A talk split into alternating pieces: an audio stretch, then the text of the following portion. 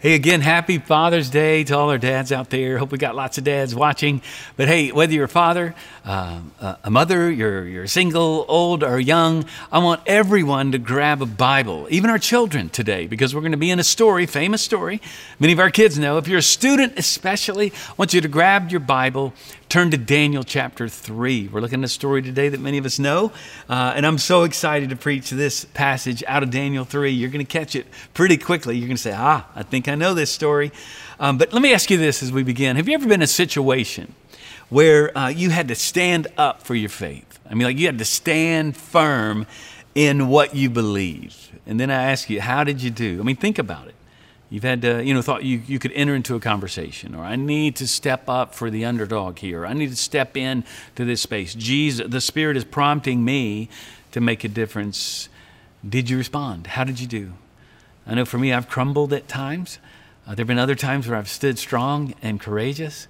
And today we're going to talk about how real faith steps in to that space and makes a difference. Because here's the irony uh, it's not until we step in to that space as kind of a, how about light in darkness, this contrasting life, that's when our testimony comes forth. That's when we point people to Jesus. We glorify God, as he said, through our good works or our, our language, what we say. We point people to him. So, have you ever been persecuted for your faith? Maybe at the work, in your workplace or at school. Have you ever been put down or ostracized or pushed aside? Maybe you, you, you, were, you were set aside because everybody knew that you were a follower of Jesus. Have you ever been persecuted for your faith? If not, you might not be a Christian. Because Jesus says that we will, he didn't say you might, we will be persecuted on account of him, is how he said it. Now, Paul, who's coaching up uh, young Timothy, he said it this way Indeed, all who desire to live a godly life in Christ Jesus will be persecuted. So if you're seeking to live a godly life, count on it. It's going to happen. Now, again, we could say, well, gosh, uh, that's a tough way to go. And especially in our secular culture that continues to kind of drift away from biblical truth. Uh, that's a hard way to go. And I believe it's going to get tougher and tougher. In fact, that's why we're preaching this whole series. What is it like to live as exiles in Babylon, far from Jerusalem, right? Far from a, from a Judeo Christian worldview. We're living this life out now. And it's because we live it out that others take notice and they're brought to Jesus. But too often, what happens in our culture today, we're seeing this cultural Christianity that has so diluted the truth of the gospel uh, that people can't see it anymore. And, and we, we're Christians, but they can't see Christ in us. Often our, our faith gets hijacked you know, by a pseudo Christian group or, or person but a real faith in, in Jesus Christ uh, reveals who He is. See, the problem in our day is that our faith often gets gets hijacked again by certain ideologies. And often politics comes into play. In this election year we're seeing this a lot. There's so much polarization right in our culture today. But watch christian don't do it. Don't allow the world to get you polarized. And here's what I mean. It's not so much that, you know, we have people of faith who are. Um, are in politics. You know, that's not our problem. Too often we're driven by, uh, by certain worldly philosophies or perspectives or tribal groups, or we've seen ethnicities or nationalities. See, the problem is not that we have Christians in, in, in, po- in political parties. That's not the problem. The problem is that we have allowed the parties to frame issues for us that have created a false dichotomy. And here's what I mean we've split the gospel witness, we've split our public witness of the gospel, placing social justice on one side and then moral truth on the other. But the way of Jesus you see, has each foot firmly planted in both truth and grace, both justice and righteousness, both, uh, both, both justice and absolute truth, the Word of God. And so we stand in both. See, the way of Jesus is always the third way. And we must stand with Jesus and the way of Jesus as we live our lives, or we'll never be a witness in the world.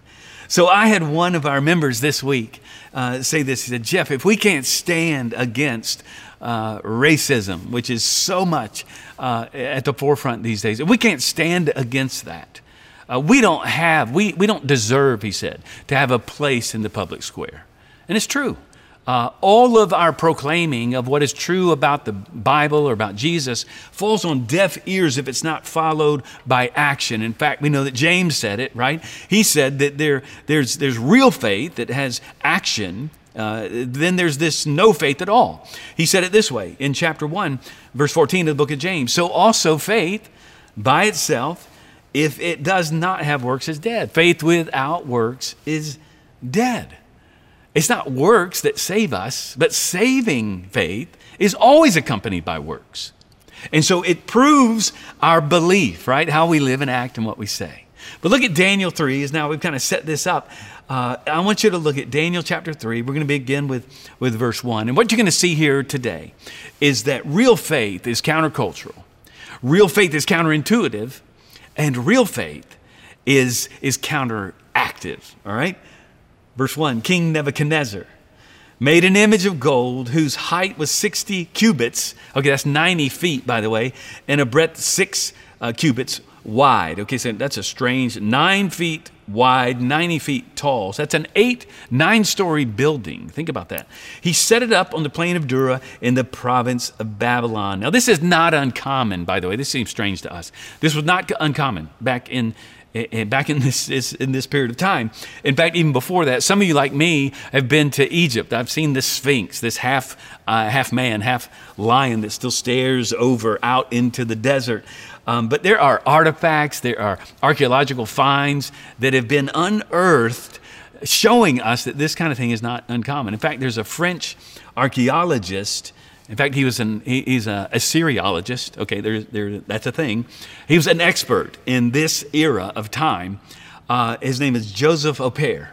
And he found what he believed was the base of this particular statue right here. It would have had a large base, and then it would go up. It was, it was covered in, um, in gold. Okay, it's not pure gold, but covered in gold. And it probably, scholars believe, and probably not a statue of of Nebuchadnezzar himself, but actually a statue pointing to, to Marduk, who was their primary god, a polytheistic culture here. And, and he is now going to tell everyone this thing overlaid in gold uh, to, um, to bow down. Maybe you know the story. Look at verse 2. Then King Nebuchadnezzar sent uh, to gather the satraps. Now, look at these people the, prefe- the prefects, the governors, the counselors, treasurers, justices, magistrates, and all the officials. Notice the details here. All the officials of the provinces to come to the dedication of the image that King Nebuchadnezzar set up. So, seven different classes of people probably in descending order. We're going to hear about the satraps. They're like princes. They're over certain regions of this now dominated, you know, uh, empire over all kinds of different people. But we see here that, that they're all going to gather around for this dedication event, all right, and stood before the image that Nebuchadnezzar had set up. Then there's this announcer who takes the mic, all right, if, if you will. Verse 4, he said, And the herald proclaimed aloud, you are commanded, O peoples, nations, and languages. See, all kinds of people, groups that were, that were now under the reign and rule of the Babylonian Empire. That when you hear the sound of the horn, the pipe, the lyre, the trigon, look at all these instruments. Trigon was like a triangular uh, guitar, really, sort of like a harp okay, the harp, a bagpipe, all kinds of instruments and music, you are to fall down and worship the golden image that King Nebuchadnezzar set up. Now, notice, this seems strange to us, but not so strange. This is a worship event. And we got music, they got the prelude going, they're kicking into it. Now, everybody bow down as you hear the music. Then he takes another step. He says, And if you don't follow this command, there are consequences. Look at verse 6. Whoever does not fall down and worship shall immediately be cast into a burning fiery furnace. Here it is. Now, now you re, again, we read this. This is this is a weird story, a fiery furnace. But again, early excavations in Babylon uh, have shown that this was actually a thing. There was uh, early, uh, early on in some excavations, there first appeared this what looked like a kiln, like for pottery, but then there was discovered a cuneiform, okay, inscription that read this: "This is the place of burning where men of, who blaspheme the gods of Chaldea died by fire." Again, some experts suggest that they have found the actual spot where this took place in Babylon. But at least it shows, right? At least it shows that, once again, biblical history is accurate. Now look at verse 7. Look what happens. Therefore, as soon as all the people heard the sound, okay, of all the instruments there, every kind of music, all the people, languages, nations, they all fell down and worshiped the golden image that King Nebuchadnezzar set up. So, all the people, all the conquered nations, regardless of their previously held religious beliefs, if they had any, again, polytheism was a big thing. It was only the Jews who worshiped this one singular God above all gods. It was a radical shift of monotheism. But th- this begs the question here as they hear the music, they bow down. The question I want to pause and ask you is this What music are you listening to? And what I mean, what, what cultural influences prompt you to worship? You see, you see, are you worshiping like everybody else in our culture? What's your ear listening to? See, telling how you should worship, whom you should worship. Is it the Word of God that guides your thinking and your life of worship? Is, is it instead all that you're taking in from social media, the news, or whatever's coming at you? Is it the music of grace and truth? Or is it the music that the world is, is throwing at you? What's giving you the downbeat for your life? Are you going with the flow? Are you truly worshiping Jesus alone? See, look what will happen if you decide not to be conformed to this world. As Paul says in Romans 12. Look at verse 8. Therefore, at that time, certain Chaldeans came forward and maliciously accused the Jews. O king, live forever. That was kind of their, you know, coming, kissing up to him. And then you said to bow down, in verse 12, there are certain Jews whom you have appointed over the affairs of the province of Babylon Shadrach, Meshach, and Abednego. These men, O king, they pay no attention to you.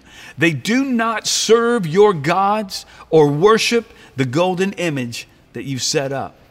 Now, some have suggested this was a setup from the very start. That you had these Jews who were worshiping God, uh, the only God, and so they're coming after him. Now, they, they say this because uh, we see this not only in our world today, but we see people in, in privileged places, okay, places of power, who are seeking to oppress others. And we also think this could be the case because they, they're going to do this again. We're going to see it with Daniel specifically later in, in the story. But look at this. I want you to see, first of all, real faith is countercultural. All right, real faith doesn't go along with cultural norms. And this is so critical again in our day. I suppose it always has been.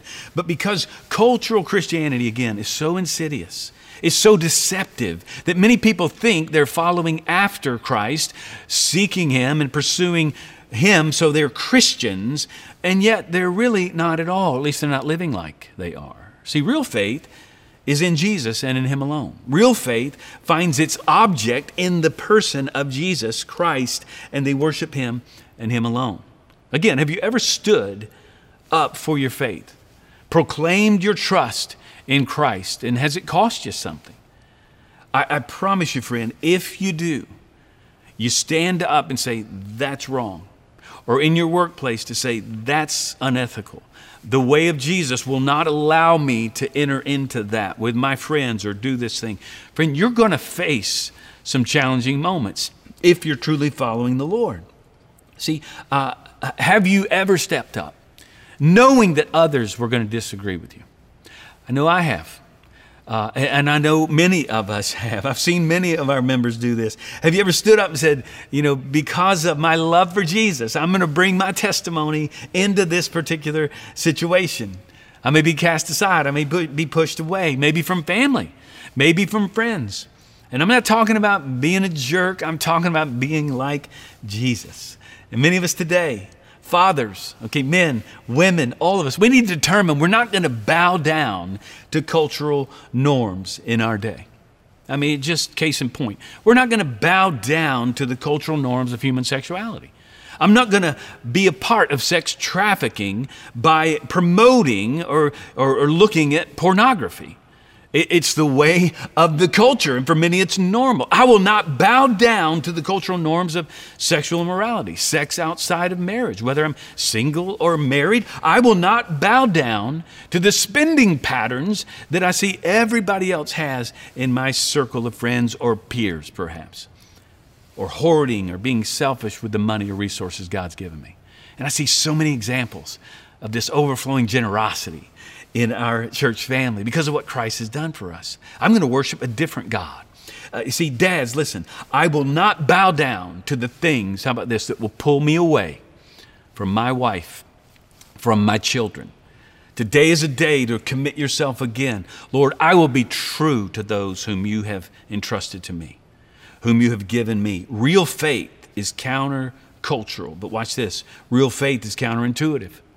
That is to say, it's contrary to intuition or, or even common sense. It's contrary to the ex- expectation of others. That's why this, this gets tough for us. Look at verse 13. Then Nebuchadnezzar, in furious rage, commanded that Shadrach, Meshach, and Abednego be brought. So they brought these men before the king. Verse 14 and 15, he says, Hey, is this true? And then he says, Let me be, let me be clear. And he goes through it again. If you bow down, it's all good. If not, you're going to be thrown into the fiery furnace. I mean, this king, if he's anything, uh, he's clear, right? Uh, tyrannical and clear. Uh, but look at this. He says, "And who is the God?" Look at this. Look at this uh, arrogance that he has. Who's the God who will deliver you out of my hands?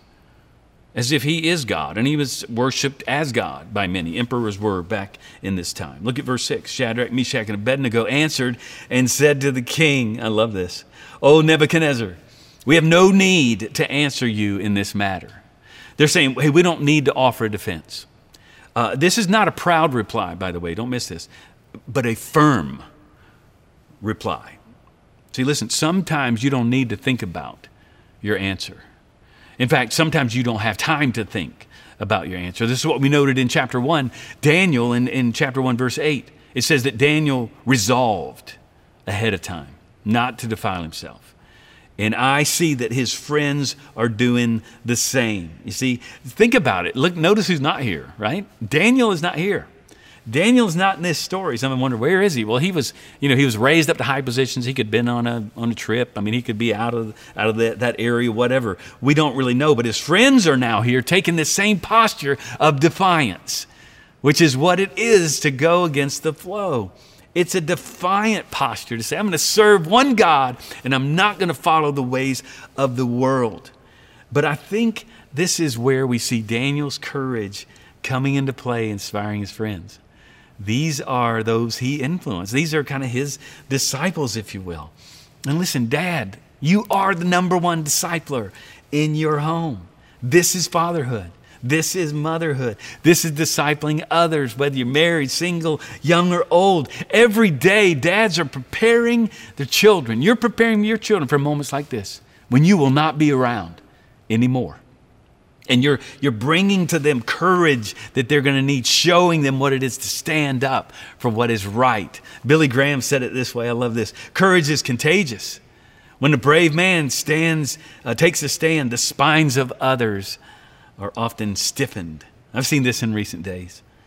I've seen my white friends, I've seen members of our church, I've seen pastors in solidarity around racism and social injustice like I've never seen in my lifetime. And it's God. His Spirit is moving, raising us up. We all rise with the tide. And nowhere this, does this take place more and better than when I see dads rise up. When dads rise up, families rise up. When dad stands up, the family stands up. Stands up. You see, that's what he's called us to do. Dad, listen, you can fuel the fires, the passions that God has given to your children. You can fuel the flame of the Spirit in their lives as you encourage them. Whatever that gift is that your children have received, whatever passion they have, you, dad, mom, even brothers and sisters, we can encourage each other and bring fuel to the fire. Bless them and encourage them. But, but to what? Here's what I want to ask you today. To what are you bringing fuel? You know, uh, academic endeavors? Praise be to God. That's important. Sports, a lot of dads want to get behind that. Music, talents, whatever your children are into, all of those things. But what about their faith? Nothing more important than bringing courage and fanning the flames of faith in Jesus Christ. Because when you're long, look, how about when your kids are long gone? It is the Spirit of God that's with them that will never leave them nor forsake them, even though you may not be with them. We've got to play with the long view in mind. This happens mostly, Dad, listen, through observation.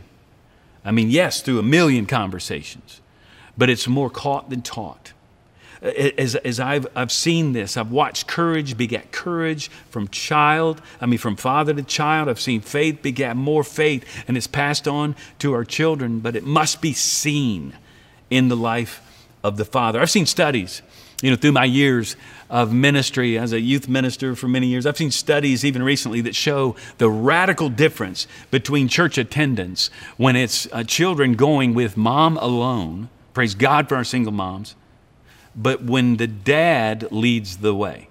When you have a family that goes to church and dad doesn't go, the numbers are dramatic with how those children then continue on in the faith or not. I saw a recent study that, that showed this. When the mom, how about this, is the first one to become a Christian in the home, it, there's 17% likelihood that the rest of the family, everybody else, will follow. If the father comes to faith first, the likelihood of everyone else in the family coming along is 93%. That is a, a, a radical difference in the number and the influence. I think it shows the power of the Father in the life of the family. Families and Faith, the book written by Vern Bengtson, who's a USC research professor. The subtitle, How Religion is Passed Down Across Generations. He, say, he corroborates the, the oversized influence or importance of dads when it comes to religious uh, importance. And what he says is the closeness, he, he, the, there's measure in this research done of the closeness of relationship the father has with the children. And you can imagine the closer the, the father is to the child, there's a 20 point gap, percentage gap, in how that, that child is going to follow after the father in his footsteps in regard to religious commitment, whatever that might be. And, and, we see this over and over again. I saw it again as a, as a youth minister. I would see where, where dads are active in the life of, of the family, but also pursuing the Lord Jesus, the children would follow. But I also saw this I would see when a father attended church, he was always here, and yet not following Jesus every day. That, I could argue, does more damage to the children and results in what we could call cultural Christianity at best, which is often actually opposed to truly following Jesus. Because children are like, well, if, if that's what Christianity is, you just go to church, but it doesn't change your life. I don't, I don't want that. Or they, or they emulate that, even worse. And so we end up with this, again, cultural Christianity. So I, I, challenge you, dads. Do your children see you, not just going to church? Lead the way. Uh, but do they see you actually in the Word? Do they hear you talking about Jesus? Do your children see and hear you pray? See, that's where the rubber hits the road. It, it, it, it's the courage that you, you pass on. What kind of courage are you bringing? To your children? Is it a courage of faith? Don't distort that courage either. I just uh, would offer this courage doesn't mean you're the loudest, uh, most overbearing alpha male in the room. Jesus showed us, as he was the most powerful man in the room, he got on his knees, washed the disciples' feet. That's power. That's kingdom power. Winston Churchill said it this way courage is what it takes to stand up and speak Courage is also what it takes to sit down and listen. I've seen a lot of that in these days. We need to sit down and listen. We need to be humble. Then we need to act. James chapter 1 verse 19 says it better. Know this, my beloved brothers and sisters, let every person be quick to hear, slow to speak, slow to anger. So then here comes then get back to our story, the most courageous statement, one of the most courageous statements in history. Look at verse 17. If this be so, okay, if you're going to throw us in the fiery furnace, if we don't bow down, our, if this be so, our God, whom we serve, is able to deliver us from the burning fiery furnace and he will deliver us out of your hand, O king. This is a really bold statement. But then look at verse 18. But if not, even if he doesn't, be it known to you, O king, that we will not serve your gods or worship the golden calf that you've set up. Even if he doesn't, we will not bow down. I call this the nevertheless of faith. Uh, God's going to come through for me. Nevertheless, if he doesn't, I will still trust in him. I think of Esther. Mordecai comes and says, You've got to speak. You've got to go to the king. And Esther determines, she said, Hey, fast and pray for me. She says, Because I will go before the king, and if I perish, I perish. I will do what God's called me to do. And if he doesn't come through, if I die, nevertheless, I will trust in him. Listen, you remain faithful to him regardless of what comes your way. The question is not what will you die for? The question is what are you living for that's worth dying for? Christ alone is worth dying for. The gospel is worth dying for. And by this kind of faith, though it doesn't make sense in our world, people see that we're committed to Him. You see, because real faith is countercultural, real faith is counterintuitive. And then finally, real faith is counteractive. Okay, counteractive. That is, it opposes or mitigates the effects of something else by contrary action. This is why our faith is a kind of militant response to evil forces. It's not kind of, it is that. It's light in the darkness. Faith is revealed in action, and it brings about change. See, this is counterintuitive uh, and counteractive faith. And I'm so proud of our church family. Uh, I just want to pause for a moment, just as a pastor, if I can have humble brag, um, and just I praise God for how we're known as a church family uh, for bringing about systemic change in our city. I mean, for decades, we've been involved serving with Brother Bill's in West Dallas. Just been amazing. As even other churches have followed us through the years, we're, we're involved in bringing the gospel to our friends, and uh, first through caring for those in South Dallas with uh, Pastor Chris Simmons and, and our partnership with Concord Church with, with Pastor Bryan Carter. We, we, are, we are standing up for refugees and immigrants in the Vickery Meadows area, inspired by and serving alongside Principal Barrios, who would say, because of PCBC, uh, the, the difference in the school from going needs improvement all the way to becoming a blue ribbon uh, school, she would say, as she has to us as our church family, she has said, is because of you. And I praise God for what we have done. See, today in this cultural moment we find ourselves in, we are known as a church that is standing up for justice and racial equality across our city. In fact, I joined a group of pastors this week, uh, key pastors from cities all over Texas, uh, white pastors leading the way. Many of you know Dr. Joel Gregory at Truett Seminary, uh, a friend of our church. Uh, we, we came together to say, let's put together a statement and a proclamation and then see what we might do as we say, we, we are standing together.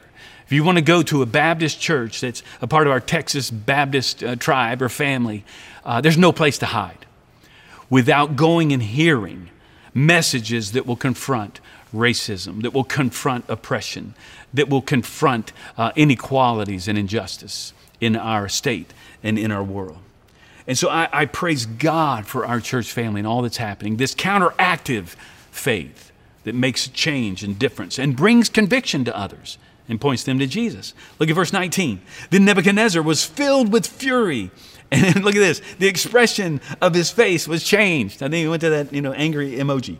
Uh, against Shadrach, Meshach, and Abednego he ordered the furnace heated seven times more than it was usually heated. Seven times. Uh, that seems probably an idiom, idiomatic way to say as hot as possible, right? I mean, how can you make fire hotter than it is? But I mean, crank it up, okay? Bigger, hotter. Then we see in verses 20 through 23 that he orders the strongest among them, okay, soldier types, to tie them up with all their clothes on. This is interesting. Tunics, cloaks, right? Coats, hats, garments, as if they're going to wear, like wearing some kind of kindling, right? So they'd be most combustible as possible. Throw them into the flame. It says they went into the middle of it or fell down into, the literally fell into the middle of the fire. And the king looks in and is astonished at what he sees. He sees, uh, it says in verse 24, he says, Hey, didn't we throw in three? He's counting three. I know who those are. Yeah, yeah, that's, yeah, three, three men. Verse 25, he answered them, But I see four men unbound, walking in the midst of the fire, and they are not hurt. And the appearance of the fourth is like a son of the gods, is how the ESV puts it. The King James says, like the Son of God. Now, it can be translated either way, is why we see different opinions there. But he sees another in the fire. Think about that. And he says the fourth one is like the Son of God or the sons or the Son of Gods. Who is this? Now, remember, Nebuchadnezzar, here's my take on this. Um, Nebuchadnezzar is a polytheist. He's simply describing what he's seeing. So he may probably would have said he looks like the son of gods. Okay? But but the Aramaic word there can be God or gods, can be plural or singular. I believe it is. I believe it is the Son of God. I believe it's the pre-incarnate Jesus Christ who's there. Regardless, either way you go there, what he's describing, he's saying the fourth one is divine. And I believe that it's Jesus who is in the fire. And I'll explain why I think that's the case. Look at how the king describes these men. They're unbound. They're walking around in the fire. In fact, a better translation probably they're strutting around. I like to think they're dancing. they went in bound and now they're freed up, right? They go into the fire. Some of us are bound today by sin. And you've been tied up and you've been trying to get some deliverance, but it's not going to come. Watch this. Uh, it's not going to come unless you go into the fire. I think all of us see this in our lives.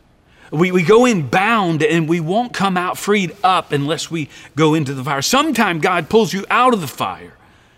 And sometimes he allows you to go into the fire. They went in bound, but they got freed up in the fire. Sometimes he, he wants us to go through the fire. Well, how, how does this happen? Uh, how, uh, hands free, walking around, like uh, dancing around. I mean, why, why were they not just standing there? I like to think they were celebrating. See, one reason this happened Jesus was in the fire. See, they met him in the fire. How many of us have met Jesus in the fire? Think about that, your own story or testimony.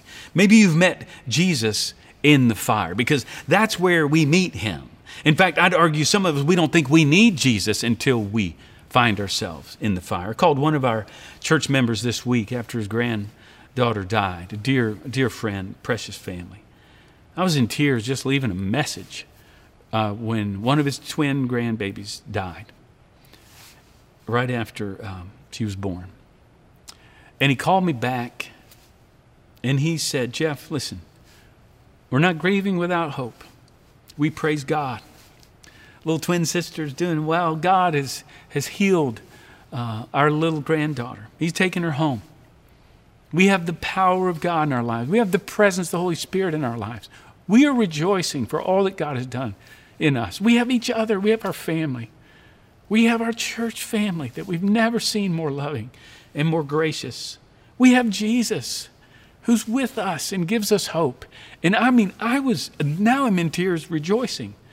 And I, and I told Bill, I said, Man, you've lifted my heart today. And I'm so grateful that I got to talk to you, seeking to encourage you. You've encouraged me. And then he said this Jeff, we've got to keep sharing the gospel with people who don't have this hope that we have. People ask me all the time, how do people make it through this kind of thing? You know, at a funeral or graveside. I always say they don't make it. Or how about this? Jesus has called us to prevail, to flourish through fiery trials like this, through challenging moments. Not just make it. Not just make it one day to the next, but to proclaim that Christ is enough. And it's going through the fire that we learn this kind of faith and where it's revealed. How about that?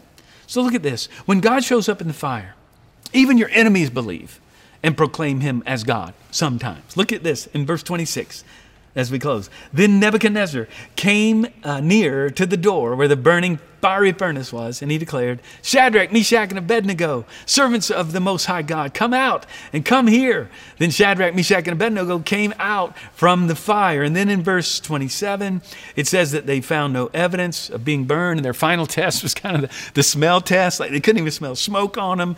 Hey, listen, when God does a purifying work in your life, he does it completely Uh, he who started the good work in you, he's faithful to complete it. And many of us to, today would say, hey, if you've only, if you'd only seen me before I went through the fire. See, that's where a lot of us stand today. I meet people in our church, I meet those who are believers, maybe have been Christians for a long time, and, it, and I, I can't even tell you've been through the fire. And then they tell me their story, and I'm like, wow, you don't even smell like smoke. You, you, sometimes, if you could say, you don't even know what I've been through. If you had seen me through the fire, but right now you can't even see this purifying good work that God has done in me. I've been through the fire, and now I live only to bring glory to Him, the one who brought me through the fire. Look at verse 28. Nebuchadnezzar answered and said, Blessed be the God of Shadrach, Meshach, and Abednego who has sent his angel and delivered his servants who trusted in him and set aside the king's command and yielded up their bodies rather than serve and worship any God except their own God. I mean, he just lays out their testimony for them. They yielded up their bodies and trusted in God instead of bowing down to anyone else. See, real faith is counteractive. Real faith is action, and watch this, it convicts others when we act out what we believe, and only then. Only this kind of faith makes people stop and take notice. Listen, as I close, in this holy moment, I want to bring us to a point of, of commitment before the Lord. As the Spirit is speaking into your heart, this is a critical moment in your life. I believe this is a critical moment for many dads who are listening to me right now. Critical moment for your entire family. I, I believe this is a critical moment in our culture. Wives, uh, single, adults, young people, w- that we would decide right now I'm going to yield up my body where the presence of God resides. I'm going to yield up my life rather than to bow down and serve another. I'm, I will serve God alone. I will serve the one true God, Jesus Christ, alone. And friends, we can do this because Jesus has gone through the fire on our behalf. Christ has already taken on. He yielded up his body so that we could walk with him through any fire that comes our way. He died and took on the fire of sin and death, condemnation and judgment. He took upon himself so that we could live unbound by sin, not afraid to walk with him, not afraid to be obedient Decide that you will not bow down. Listen, will you give him your life anew today? On this day, decide along with me, like Daniel's friends, we will not bow down. Our God will save us. And even if he doesn't, we will trust in him because we know him. We know of his love and his sovereign hand upon us, his power. We could join Job, who said, Though he slay me, yet I will trust in him. What are you walking through in these days? Friends, listen, he died on the cross so you wouldn't have to face the final fire. If you've never trusted in Christ, today is your day. It's why He placed you right here to hear my voice and to listen to this truth that's coming into your heart right now. He died so you could be completely forgiven and you would give your life over to Him completely and worship Him and Him alone. Unconditional love is crying out for unconditional faith we will trust in Him regardless of what comes our way. This is our response. See, real faith is countercultural, real faith is counterintuitive, real faith is counteractive as we now give our hearts completely to Him. So I want us to pray together as we close. Now I want you to bow your heads and close your eyes right where you are. You may be alone, you may be with family, but everyone now, just bow your head. You may even put your palms up to say, Lord, here I am. I'm giving you all that I am today and I'm receiving your grace. Friend, if you've never received Christ right now, thank Him for dying on the cross for you. He took upon the punishment that should have been yours, the shame and, and, and, and sin uh, that, that, that is upon you. He took it on Himself so that you could be set free, unbound, and set free to worship Him and to serve Him. Friend, whatever you're going through today, you can give Him your life, you can trust Him. Lord Jesus, come into my heart and make me the person you've called me to be. I will live for you and you alone. In Jesus' name, amen and amen.